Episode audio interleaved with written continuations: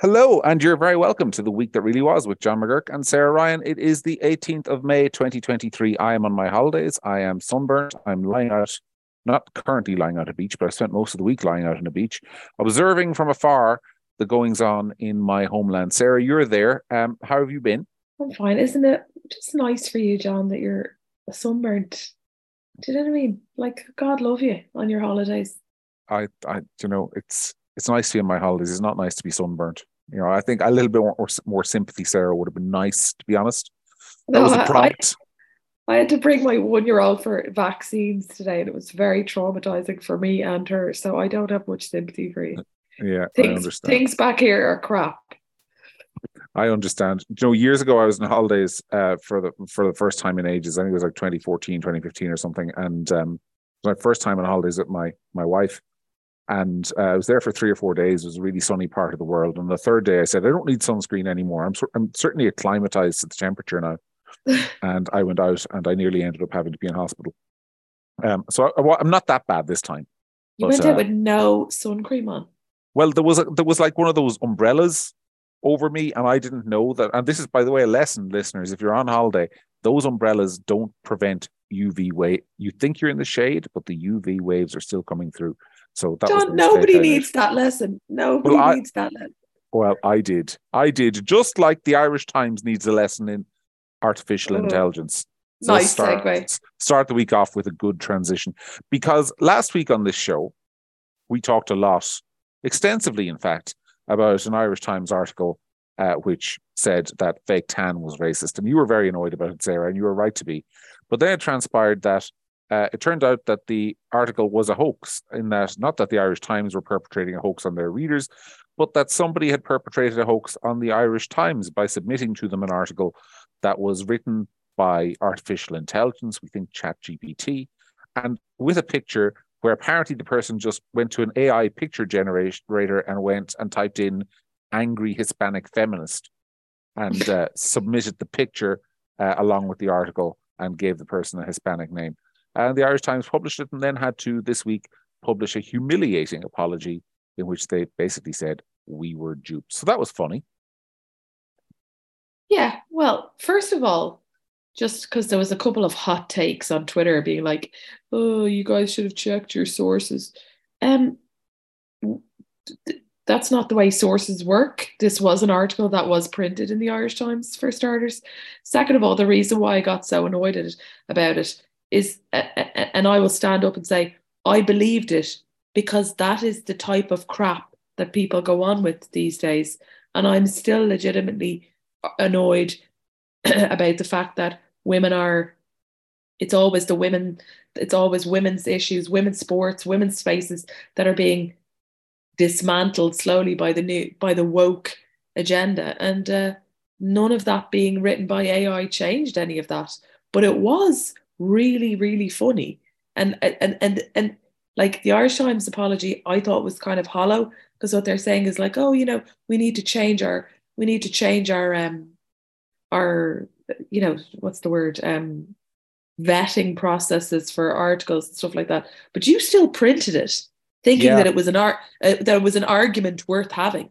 Nobody sat down and read that and went, "This is a load of nonsense. We're not going to print it." They went, "This is a hot take. Interesting." So the that's York, that's the problem. Like, yeah, not the vetting.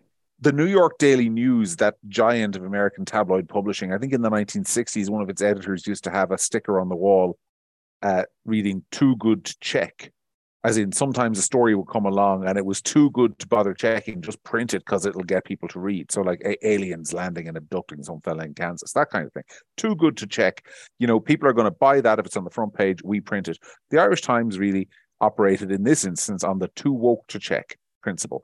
The article was just too in line with the prejudices, I think, I have to say, genuinely, of the opinion editor, the newly appointed opinion editor, Jennifer O'Connell, um, who who was ultimately responsible, emails released by the prankster showed, for commissioning and signing off on this article. Um, in relation to people criticizing you, Sarah, for not checking your sources, I mean, if you can't trust the Irish Times, who can you trust? I mean, we made the mistake of trusting the mainstream media that they would uh, in this instance, you know, at least have an idea if somebody is publishing an article in their pages that they know who that person is and what their bona fides are.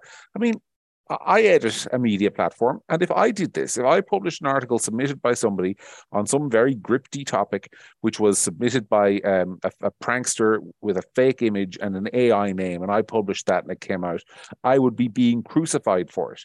Whereas the of Irish course. Times gets to shrug its shoulders and say, "Oh, you know, sorry, these things happen. We we learn and we'll get better." Come off it. You printed it because it was, you know, it was in this case, it was too good to check. Um, yeah and the idea that you know, up to now, apparently, what we, we can learn is the Irish Times have actually regularly been printing articles without really knowing who the person who sent them in is. I mean, this is hmm. the first time this has come to light. We don't know that there may be other people in the past who submitted articles under fake names or whatever. Um, and there's no, there's, I mean, it's funny. I don't know.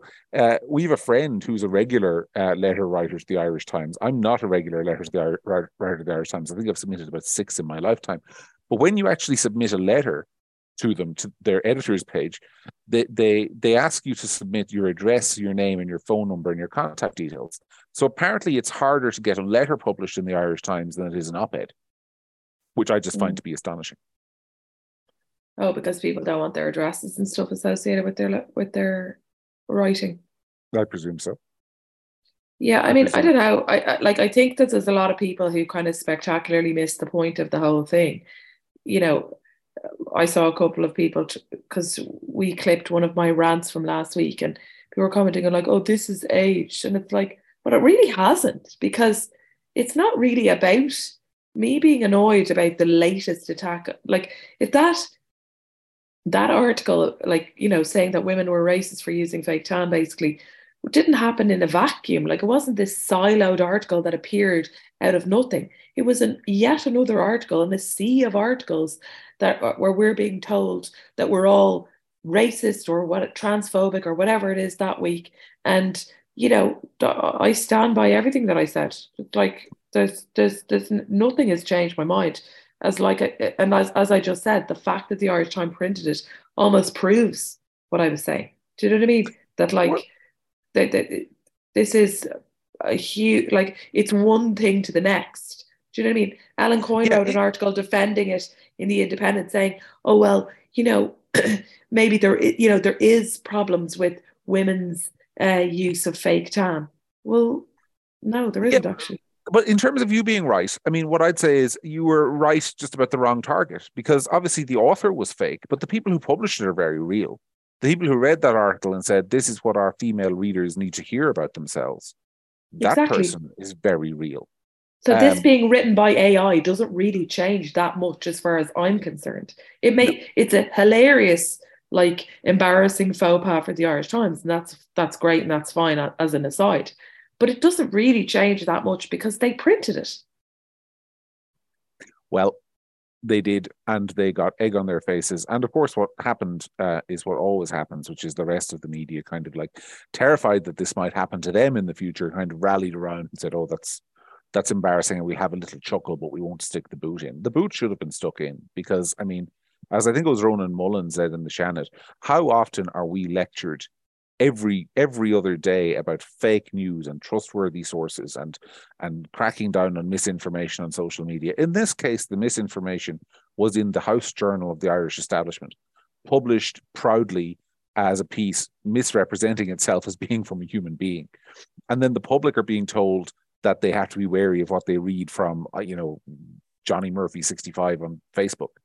It's yeah. it's it's um it's it's it's it it just not only in terms of in terms of what you're talking about was it an, embarrassment, but it casts into stark relief all these lectures we get about how the media are trustworthy sources, and it's only you can only really trust the news if you read it on RTE or in the Irish Times or the Journal or the Independent.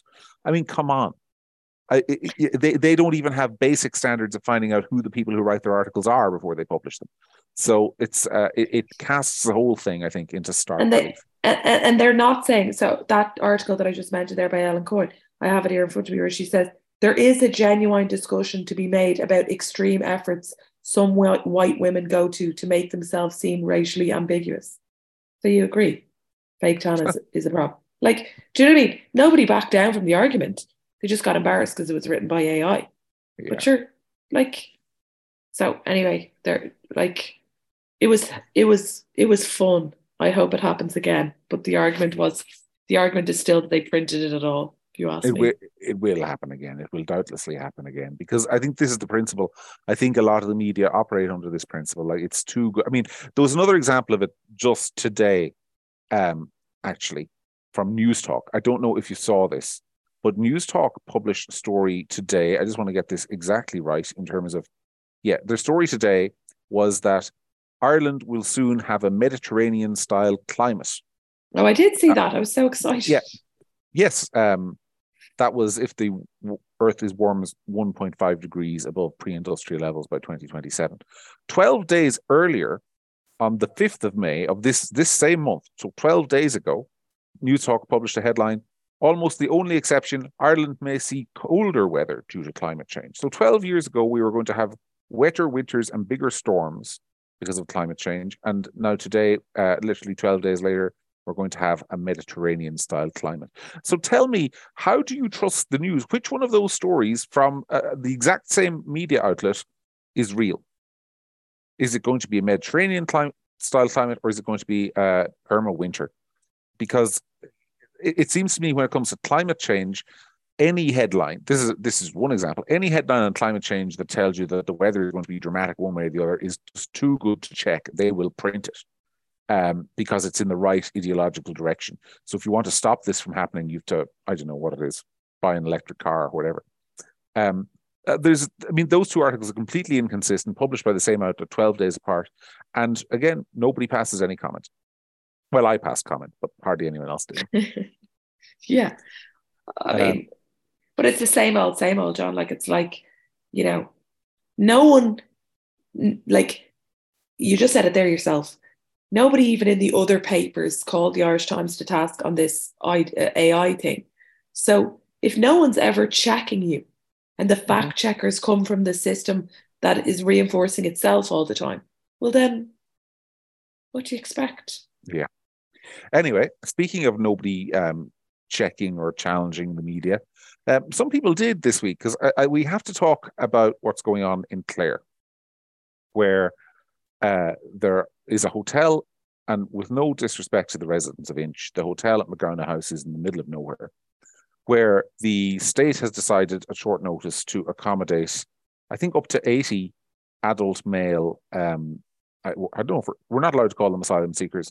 Um, what are they called? International protection applicants uh, on short notice without telling anybody, which has provoked the residents of Inch to say, uh uh this ain't happening here, and blockade the entrance with tractors and diggers and all sorts of other things. Um, now, the residents of Inch have become, in the eyes of Ireland's great and, and the good, public em- enemy number one this week. So, what's your take on that story before I give you mine? My take on this story is the same take I had. You know, this is all the government's fault, like entirely their fault. I think that people are fed up with the management of this. They're fed up with being called right way, alt right, or whatever the latest shtick is whenever they ask questions. And I think the, the government have nobody to blame but themselves. It also just seems like such a chaotic mess all the time. People being moved from here to there, moved from one place to another.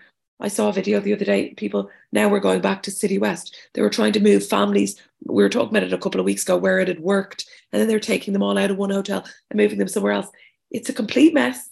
It's complete chaos, and it's not all right to ask whether this is a good system. I, I know, I know, I'm, I, I've got connections in two smallish towns on either end of the country. And in both those towns, there's an old derelict hotel, a hotel that went out of business in one case in the 1990s and another case in the 20 zeros. When you say there. derelict, do you mean, because I, I was trying to kind of figure that out the other day. When you say derelict, do you mean like it's completely empty? I mean that there have been no hotel guests in it for a decade or more that both in both of these cases they've been lying empty, passing from one owner to another owner with no one quite sure what to do with them uh, for Okay. ten or fifteen years. Uh, but they've But- been there's been nobody serving carvery lunches in them. That that kind of hotel. But are they not in bits then? Like, so this Well, is the, the, like, I mean, are they the- not completely falling apart?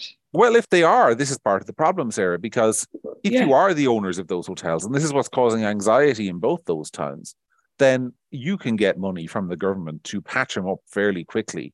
Uh, I mean, I don't think the accommodations in Magowna House for these uh, for these uh, eighty three or eighty four men are particularly salubrious.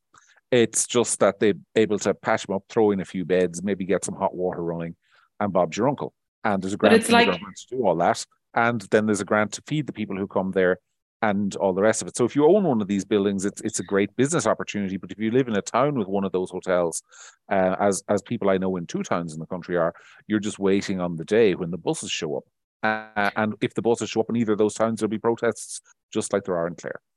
But the, like, it's also fine, probably a step up for some people who've been sleeping in tents in Sandwith Street or wherever they've been, and that's fine. But it comes back to the original point, John, which is that, like, you know, if you're if if you're in a in a difficult position in your life and you become homeless, and I say, John, you could come over and stay in my house. And everybody says how wonderful I am because I invite you over. But when you actually get there, it's actually you're sleeping in the garden on the mm-hmm. ground. Like I don't actually have anywhere to accommodate you. It, tur- it turns my good deed into a crap deed. And that's Yeah. what's happening here. We don't have, if we don't, if people are sleeping in tents, you have to revise what's happening here. It's not all right to say this system, whatever is going on here, isn't working. It is If someone's sleeping in a tent on the road, like, Yeah. Do you know It is it's astonishing to me that we haven't learned the lessons of France and Belgium. So in France and Belgium, where they have had for the last 10 or 15 years or so significant problems with uh, extremism, uh, th- those problems with extremism have come almost exclusively from second generation migrants. So they're the kids of the people who arrived to France and Belgium and were treated appallingly yeah, and their memory of those countries has been that th- this country treated my parents terribly. It treated me terribly. Uh, they shunted me into tenements and into uh, ghettos. And yeah, as a result you've got rampant extremism. The worst part of all of this is that we are imposing huge suffering on and stress on local communities who don't want it while at the same time treating a lot of these people who we say we're, we're, we're treating very well like crap and that's Yeah. not the protesters who are treating them like crap. It's Roderick O'Gorman and the government who are treating them like like human, um, like cattle, essentially, like cattle to be accommodated in any old shed in any corner of the country, uh, and then expecting them to be grateful for it. Um, and at the same time, anyone who speaks up against this, either from a humanitarian perspective or from a protecting their own community perspective, is shouted down as a racist and a bigot. I thought it was hilarious this week to see the Social Democrats finally getting a little bit of a taste of everyone else's medicine when suddenly this happened. Was it? Is it happening? In, it's happening in Santry, and now Roisin Shortall is concerned that local residents aren't being consulted. And then we had Holly Cairns yesterday standing up in the Dáil saying, "Oh, well, the local residents in Clare haven't been consulted." And then today she's had to apologise because of the backlash she got from the left of her party for saying that maybe the people in Clare aren't bigots and racists and villains. So I mean, the whole uh, uh, it's it's a it's a uni party thing. I mean, there's no one in the. It's like the hate speech bill that we talked about a couple of weeks ago, where uh, I saw a headline today in the Daily Mail saying that I think it was M- Michael McDowell said that there were TDs in the Dáil who were scared to vote against it. There are TDs and senators in the Dáil who who agree with every word we're saying. I know this because one of them texted Oh, me we today. talked. Well, we, We- I talked to them. Yeah, Yeah, you talked to them as well. I mean, Yeah. and they they're terrified to say anything in public. They'll they'll moan their heads off in private. Even the ones the who po- listen to- listen to this yeah. show will moan their heads off in private. Will they say anything in public? No, because they're afraid of uh, what Paul Murphy might say about them on Twitter. I think. yeah. To the to the point where, and I have to choose my words carefully here. One member of the Oireachtas that I know, I like ribbed him a bit about a speech he made about something to do with some of these issues, and I was shocked when he said, "No, I fully believe that. I fully believe what I said." And I was like, "Really?" And he's like, no, absolutely. I 100% believe in what I was saying. And I, I was shocked because most of the time when you say this stuff to them, they go, oh, yeah, no, I agree with you, but I can't say that. Yeah. It's uh, I finally found one who actually was like, yeah, you're totally. Because I was like, what? It wasn't like a speech, it was a media thing. And I was like, what a load of shite. And he was like, no, I fully believe that. And I was like, You really do? You serious? Okay, Yeah. fair enough. Yeah, yeah. So, you, have yeah. To, you, have to, you have to tell me off air who that I was. will, I will, I will. I will. Um, but um, yeah, Oh. so so I mean, this is the the situation we're in, in in the country, and I mean, it was the there was the other incident last week since we were on air last, which happened in Sandwith Street and Pearse Street, where Yeah. there was open conflict between. Um, I, I don't want to say it was a migrant camp because I don't think there are many migrant camps in, in this country that have no to NATO banners on them uh, or are exclusively populated by members of people before profit.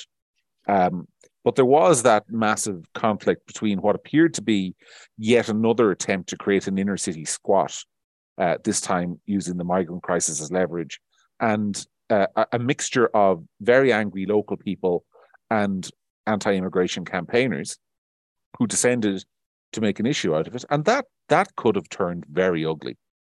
I got in trouble actually for saying on social media that people's belongings shouldn't be burned, but I stand over that. I think I think that the, the scenes I think if you're protesting in this country, you have a right to protest, you have a right to make your voice heard, you have a, a right to do what people in Clare are doing, which is to blockade the entrance to a building or anything like that, as long as as long as obviously you're not blockading a fire truck and there's a fire. Um, but I don't think you have the right to burn people's property, even if it is just pallets and tents. I don't think you have the right to do that. But that's the atmosphere that's being created, and the government is kind of standing by as sort of idle observers while while lunatics on the left whip up um, sort of what they call anti-fascist sentiment, and people uh, like local residents get more and more and more frustrated and more and more drawn into a kind of an extreme way of thinking, where they start to think that burning the thing down is the only option they have because they don't feel like they're being listened to, uh, and the government is presiding over all this. Um, yeah. which what I thought was astonishing to me. interesting, what I thought was interesting about Sandwith Street as well is that I definitely noticed like um, a couple of things changing. So I have it here that Simon Harris tweeted um, utterly appalling and unacceptable scenes in Sandwith Street last night. Everyone in the country has a right to be safe. The right to protest is never a right to endanger or intimidate, obviously.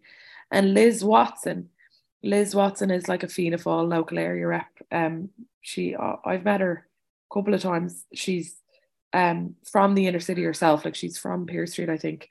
And uh, she responded to him and she said, the local community has patiently waited for weeks for you to provide reasonable alternatives for those in the encampment, encampment on Sandwith Street. Meanwhile, the local community was under siege, and we all see how that played out. Totally preventable. And I don't Mhm. think that somebody like her, or like a, a local politician like that, would have would have had the cojones to say to say that a few weeks ago.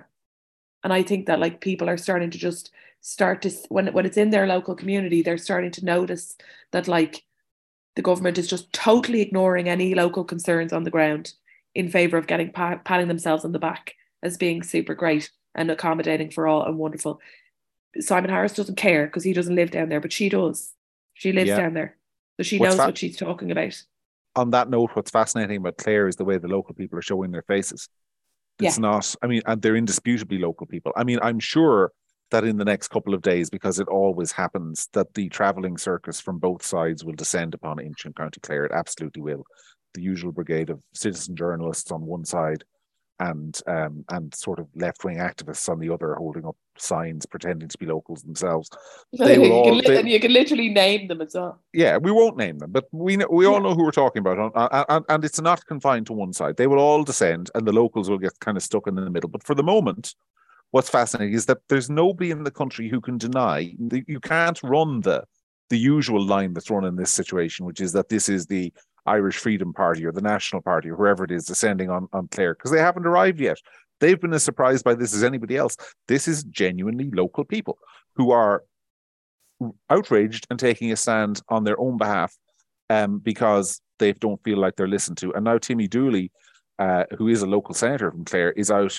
He's getting flayed on social media for talking to them and not calling them a racist. And he's trying to do what I call the Timmy Dooley shuffle, where on the one hand he's sort of saying, he's saying, "Oh, look, I have a duty to talk to everyone and try and diffuse the situation," which is a kind of coded way of saying to uh, his his masters up in Dublin that he he sort of agrees the local people are sort of a bit backwards here, but he can't say that because he's engaging with them and representing them.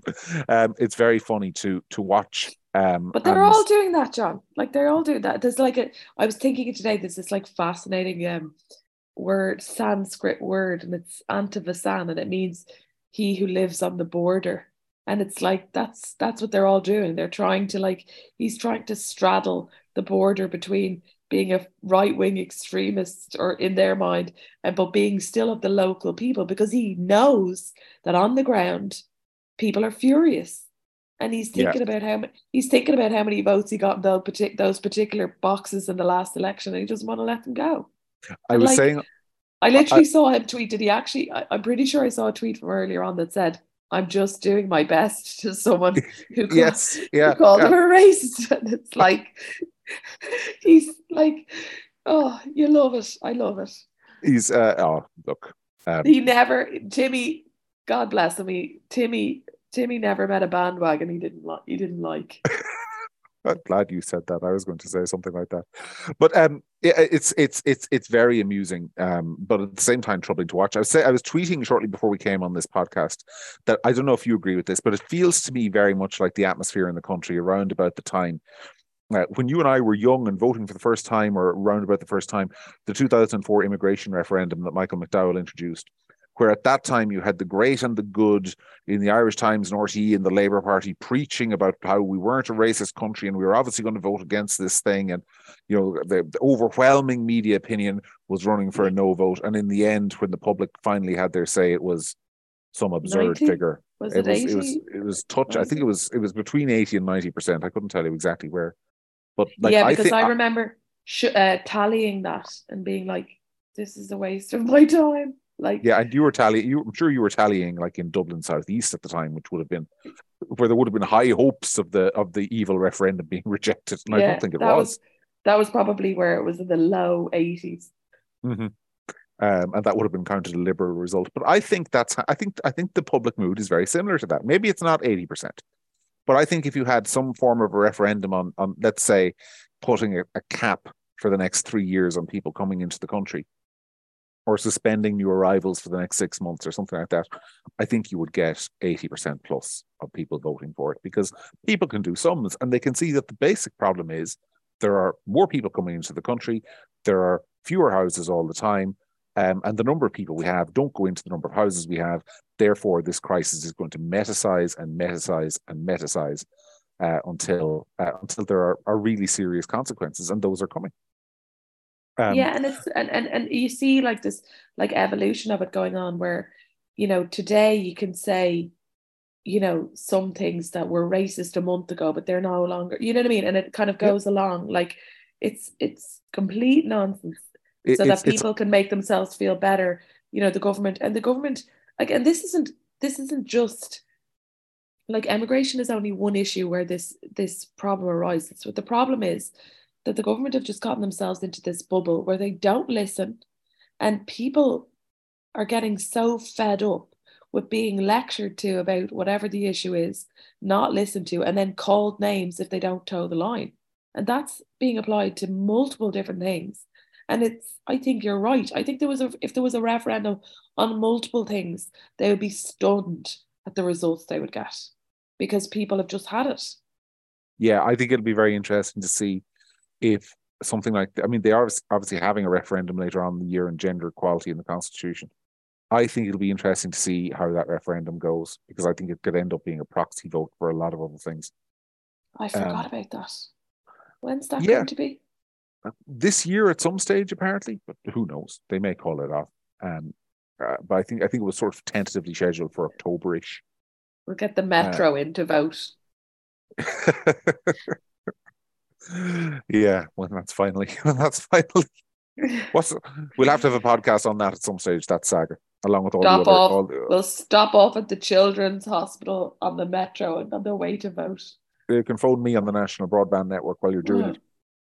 Um anyway, uh, the other big story this week um was a, a quite a serious one, um, which was the assault of a young, uh, I don't want to say child because he's slightly older than a child, but he's certainly not an adult. I think he's about 14, a young yeah. kid in Navan on allegedly, and I want to use the word, uh, I want to use the word advisedly, allegedly homophobic grounds because the only the only information that suggests that the child anything about the child's sexuality is that the, the, the victim in this case has pink hair, which I think is jumping somewhat to conclusions. But in, in any case, there was um, so slightly, yeah. Yeah, if, if in any case, uh, you said to me before we came on air you didn't watch the video, and I think you were well advised not to. Not because it's particularly graphic, but because of what I would describe as the sheer viciousness of the attack, the cruelty of it. I mean, it, you, you, literally have a gang of young people, uh, apparently egged on by what sounds to me like an adult voice, surrounding a young person and kicking the crap out of him on the ground, and nobody says anything. Nobody tries to help, from what I can see. Um, the most anyone does is sort of stand stand stand to one side and watch. I thought we were past that kind of thing in the country, but yes, uh, I thought we were a kind and compassionate place these days, but apparently not. Um, what, what were your thoughts on that, or did you have any? Well, I yeah, you're right. I didn't watch it because I don't. Um, I just find a lot of things we've discussed this before that like a lot of things I just don't really want them to be in my um head, if you know what I mean. Mm-hmm. But um and also I think when you have kids you just kind of imagine that it's one of yours. Um but also that it's one of yours. I mean I, I was thinking today about the parents of the people who were carrying this out. Like where do you even go from there? What do you say? If mm-hmm. it's one of your kids who's done this, like you don't have any control over your 14 year old, what they do when you're not there. So I, I, I like I don't I really don't know. I mean, it's horrendous. I was, um, I was. Uh, this will come as a surprise to some people, and probably not a surprise to others. Um, I was, I was bullied in school, um, primary primary school, um, and I remember how horrible it is. I remember how I, I remember how isolating and alone it can make you feel. Um, and I think probably, although uh, in this case we shouldn't play down the physical injuries this person has received, the the the cruelty that is inflicted by making somebody feel that hated um, yeah. should never be underestimated. Uh, and the the the fact that it could, I mean, let's not pretend we're not innocents. You know, the fact that it could happen is not is not shocking. But to me, it was shocking that in a country where we are told all the time that we are so compassionate now and uh, where kids are always getting i mean they spend as much time teaching them sort of compassion and and kindness and tolerance in school as they do spend yeah. teaching maths. Something isn't working. Um, yeah. Is my initial reaction when I see that there's something broken in society. There is a latent anger in young people that is directed at targets other than the government or their parents. There's a latent sort of anger about the world in a lot of young people. I don't know whether it's the internet. I don't know whether it's societal expectations. We've touched on the past on, on the influence of porn. Um, I don't know what it is, but there's something not quite right, is my not very advanced diagnosis. But I, I think it's a feeling a lot of people share.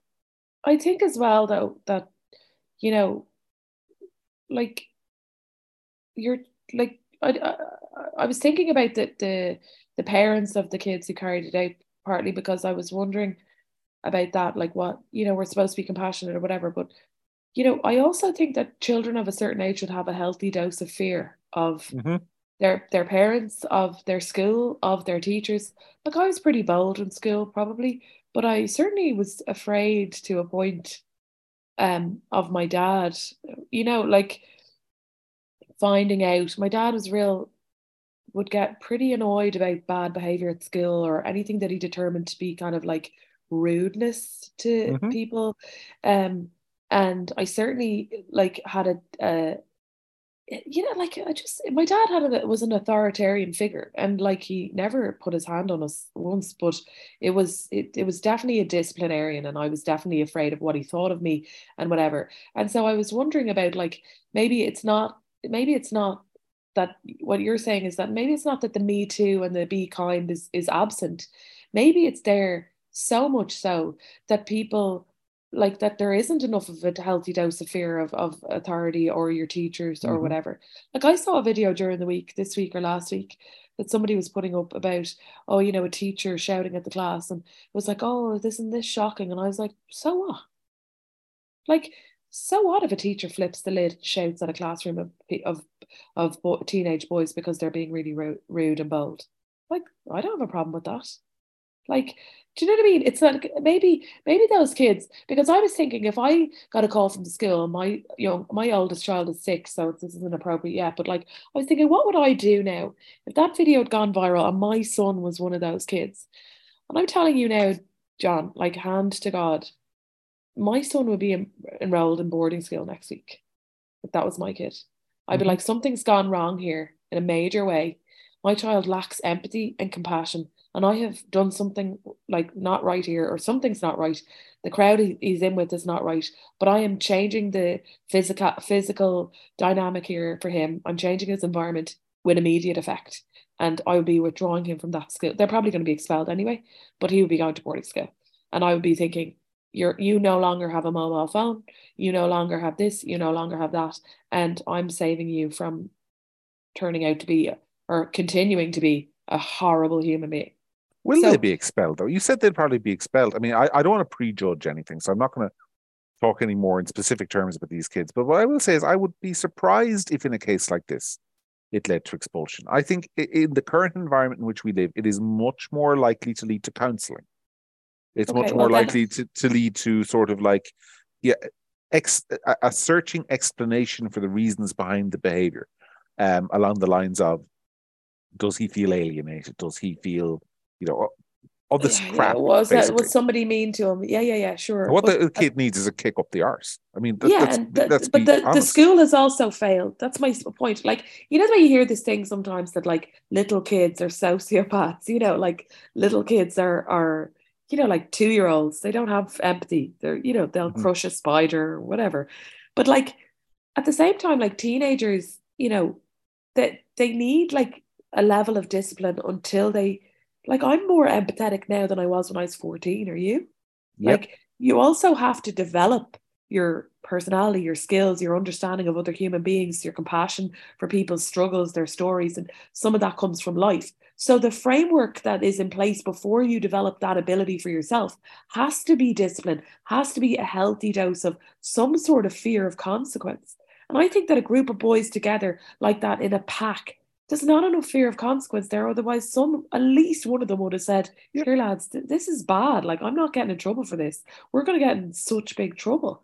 Even if they don't have the empathy, they should have some fear empathy is i think i think empathy is learned um in I, that i agree in that it is it is obviously and by the way all our liberal friends would agree with this because when i was working on the abortion referendum i constantly used to get the well you'll never have a crisis pregnancy which was true which was yeah. true um but you know i have gone through a, a, breakup for example. I have um come close to personal bankruptcy. I've had lots of terrible personal things happen. struggle yeah. Had, yeah and so when other people are in those situations i i literally know how it feels. Some some people are so empathetic they can imagine how something feels even if they've never experienced it themselves. But even that is largely based on i think personal experiences of traumas they've gone through or whatever the case may be of some Whereas description when, yeah, yeah when you're when you're 14 you by and large haven't you you there are obviously exceptions there were some kids who've experienced terrible abuse and so on but an average child will not have experienced most of the horrible things that life can throw at you and will throw at you. And therefore, they're not as naturally empathetic. So they do need fear. Uh, so I think yeah. we're agreed on that. They, they need, in place of empathy, they need to know that they shouldn't do certain things because if they do certain things, they'll get their ass whooped. And uh, maybe apparently that's illegal now, so maybe not literally, but they'll they'll be grounded, which used to be the American solution. I don't even I, I don't know if that's a thing here in Ireland, or if that's another human rights abuse these days. But there, there, there were there would be serious consequences.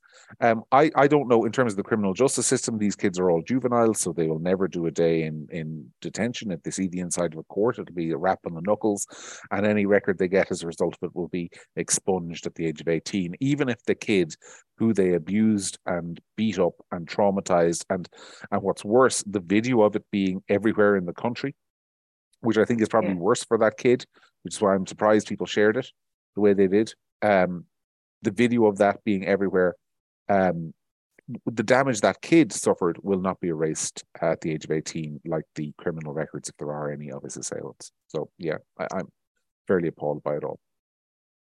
Yeah. I mean, I don't know. I like I said, I just think that like hashtag, you know, be kind and all that. Maybe there's a bit too much of it. And like, I just, there's an absence there of some sort of like teacher figure that makes them all stop. Because there was certainly one in my school. You know, mm-hmm. there was that teacher, at least one teacher. Loads of teachers were really nice.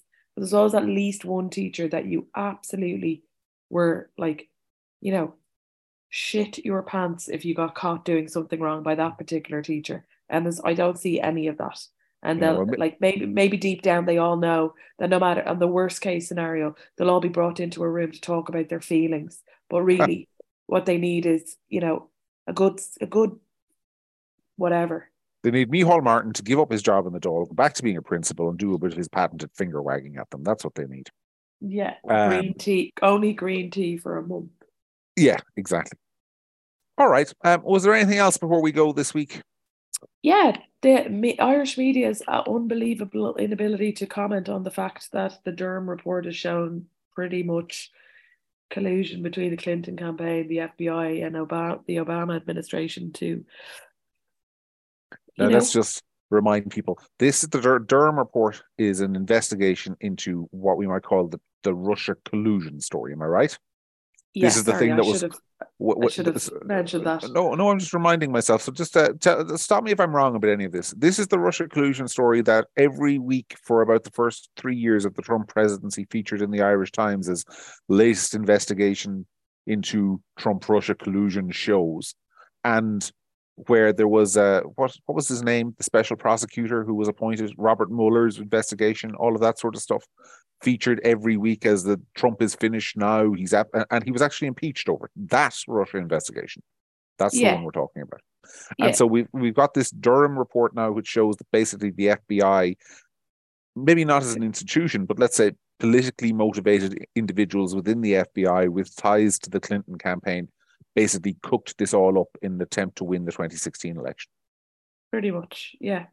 Um, I saw it described as worse, worse than uh, worse than Watergate and far deeper into the bowels of government than Watergate. But yet, nothing, nothing. Um, but sure, it was all in a good cause. But you see, this is the thing. Uh, this is the attitude, isn't it? This is this this is the attitude. I mean, it's not news because it was all in a good cause. I mean, we all got a few bits of column inches out of it. We all got to live with the fantasy and I use the word advisedly that Donald Trump, who, who listeners will know, I'm no fan of Donald Trump. I hope he loses the upcoming Republican primary badly. Suspect he won't, but I hope he does. But anyway, he was the president of the United States, and we were all justified in hating him, and we were all justified in believing anything bad about him and not being skeptical of it. And if it turns out it was all bullshit, well, sure, it was all in a good cause. That's the attitude, isn't it? Yeah, well, again, like I'm not, I'm not a particular fan of Trump at all, but like you know the, the point is that one should be able to hold two separate concepts at the same time which is that you don't have to be a fan of trump but you do but you can also at the same time say that them behaving like this and and this kind of effectively corruption that has been proven to be corruption and like reinforcing these lies about donald trump is still wrong mm-hmm. like that doesn't mean i'm a fan of trump it just means it's still wrong and you're lowering whatever happened to when we go when they go low we go high. You know was that not the famous line from um, michelle obama? When they go low we go high. So how do you explain this then? Well you don't have well, to explain it because nobody will ever report on it because it doesn't suit the narrative. But it's not just the trump thing. It's a, it's an example of a wider problem which is i go back to um, covid i think really exposed this with the where where basically anybody with a reasonable scientific objection to face masks or to lockdowns was shouted down on the basis that um, you know we're, te- we're we are telling people that face masks work perfectly. We're telling them that lockdowns are the best solution to the problem on the basis that we believe this. Therefore, uh, our insisting on this and not covering the other side of the story is in the greater good. And our job as journalists is not to tell people the news; it is to advance the greater good. So in, in one case it was it was shutting down all dissent in the face of COVID. In another case, it was reinforcing to everyone that Donald Trump is a bad guy. Um, all those lies, and a lot of them were lies in both cases, were entirely justified on the basis that our job as journalists is to make the world a better place by convincing people of our opinions. That is the attitude that infests the entirety of the Irish media. You see it on Brexit as well, by the way. Their coverage of Brexit, which is whatever you think of Brexit, entirely and utterly one sided. I mean, the Irish media believes it is its job to keep approval of the European Union and Ireland high. Absolutely believes that. Um, therefore, you don't get any. I mean, do, do, you remember just last year? There's the the scandal which is currently going on in the European Parliament, where uh, an Eastern Europe, uh, a Middle Eastern country was bribing MEPs, and this came right. out. I think it merited about. Is, you say right because I don't. Did you even know about that? No. There you go. Um, major scandal in the European Parliament. Um, and you who follow the Irish news haven't even heard about it, and a lot of people haven't because uh, it's it's another example of where the media decides not to cover a story if that story might make people think the wrong things. And it's it's it's it's we tie it back into the current immigration story as well where if there which is why Clare is interesting, where the local people are never interviewed because the media thinks it's their job to keep the focus on the few agitators in the traveling circus who go around the country whipping these things up or or or, or capitalizing on them rather than interviewing local people's concerns because they'd rather make it about the big, big bad far right than tell the truth, which is that lots of local communities are very concerned. So I think it's all part of the same pattern. That's my yeah. my view of it. Yeah, I mean, um, like, the, the, but the the the the far right thing, I say it, I, I've said it before and I'll say it again. Like, I just think that the far right, alt right thing is just starting to wear thin because it's being mm-hmm. overused and people aren't falling for it. And you, you said yourself, like the people uh, in Inch and places like that, they're showing their face. They don't care anymore. They don't yep. care. Like they're, they're, this is people's lives. I, I saw a tweet earlier on with someone saying, oh, uh, you know, um, sorry to the people of Inch, but I'll never spend a penny in your racist town. Yeah, but you don't live there. So yep. you don't care. This is just yeah. pantomime for you so that you can virtue signal on Twitter how unracist you are, call other people racist, and then tell them you'll never spend a penny in their town. I doubt they'll miss you. But like I would love I would love to get that person and stand them in front of a map of Ireland with nothing on the map and say, point out inch to me. Yeah, exactly. I would love like, to do that. Um, yeah but it's it's, it's I, like it's another opportunity for people to work virtue signal. And then when the when the like loonies from both sides of the art of the uh, age old debates in Ireland show up next week they'll go oh there's such and such. Oh, it, just pure pure example of how the alt right have taken over this debate. No. It was started by local residents. It's it's, it's a legitimate local resident concern. You didn't want to listen to that you waited until the loonies showed up, and then you use the loonies as an example of the fact that it, as a demonstration of proof that this is run by loonies. And you know what you're doing. The shtick is wearing thin. You do this every, every with every single thing, and people are seeing through it. Thank God. All right. Well, look, we've gone for an hour, so we will leave it there. But as ever, thank you very much, Sarah, for your views. Thank you, listeners, for tuning in. Thank you for putting up with me as well. And uh, we will see you again this time next week for another edition of The Week That Really Was.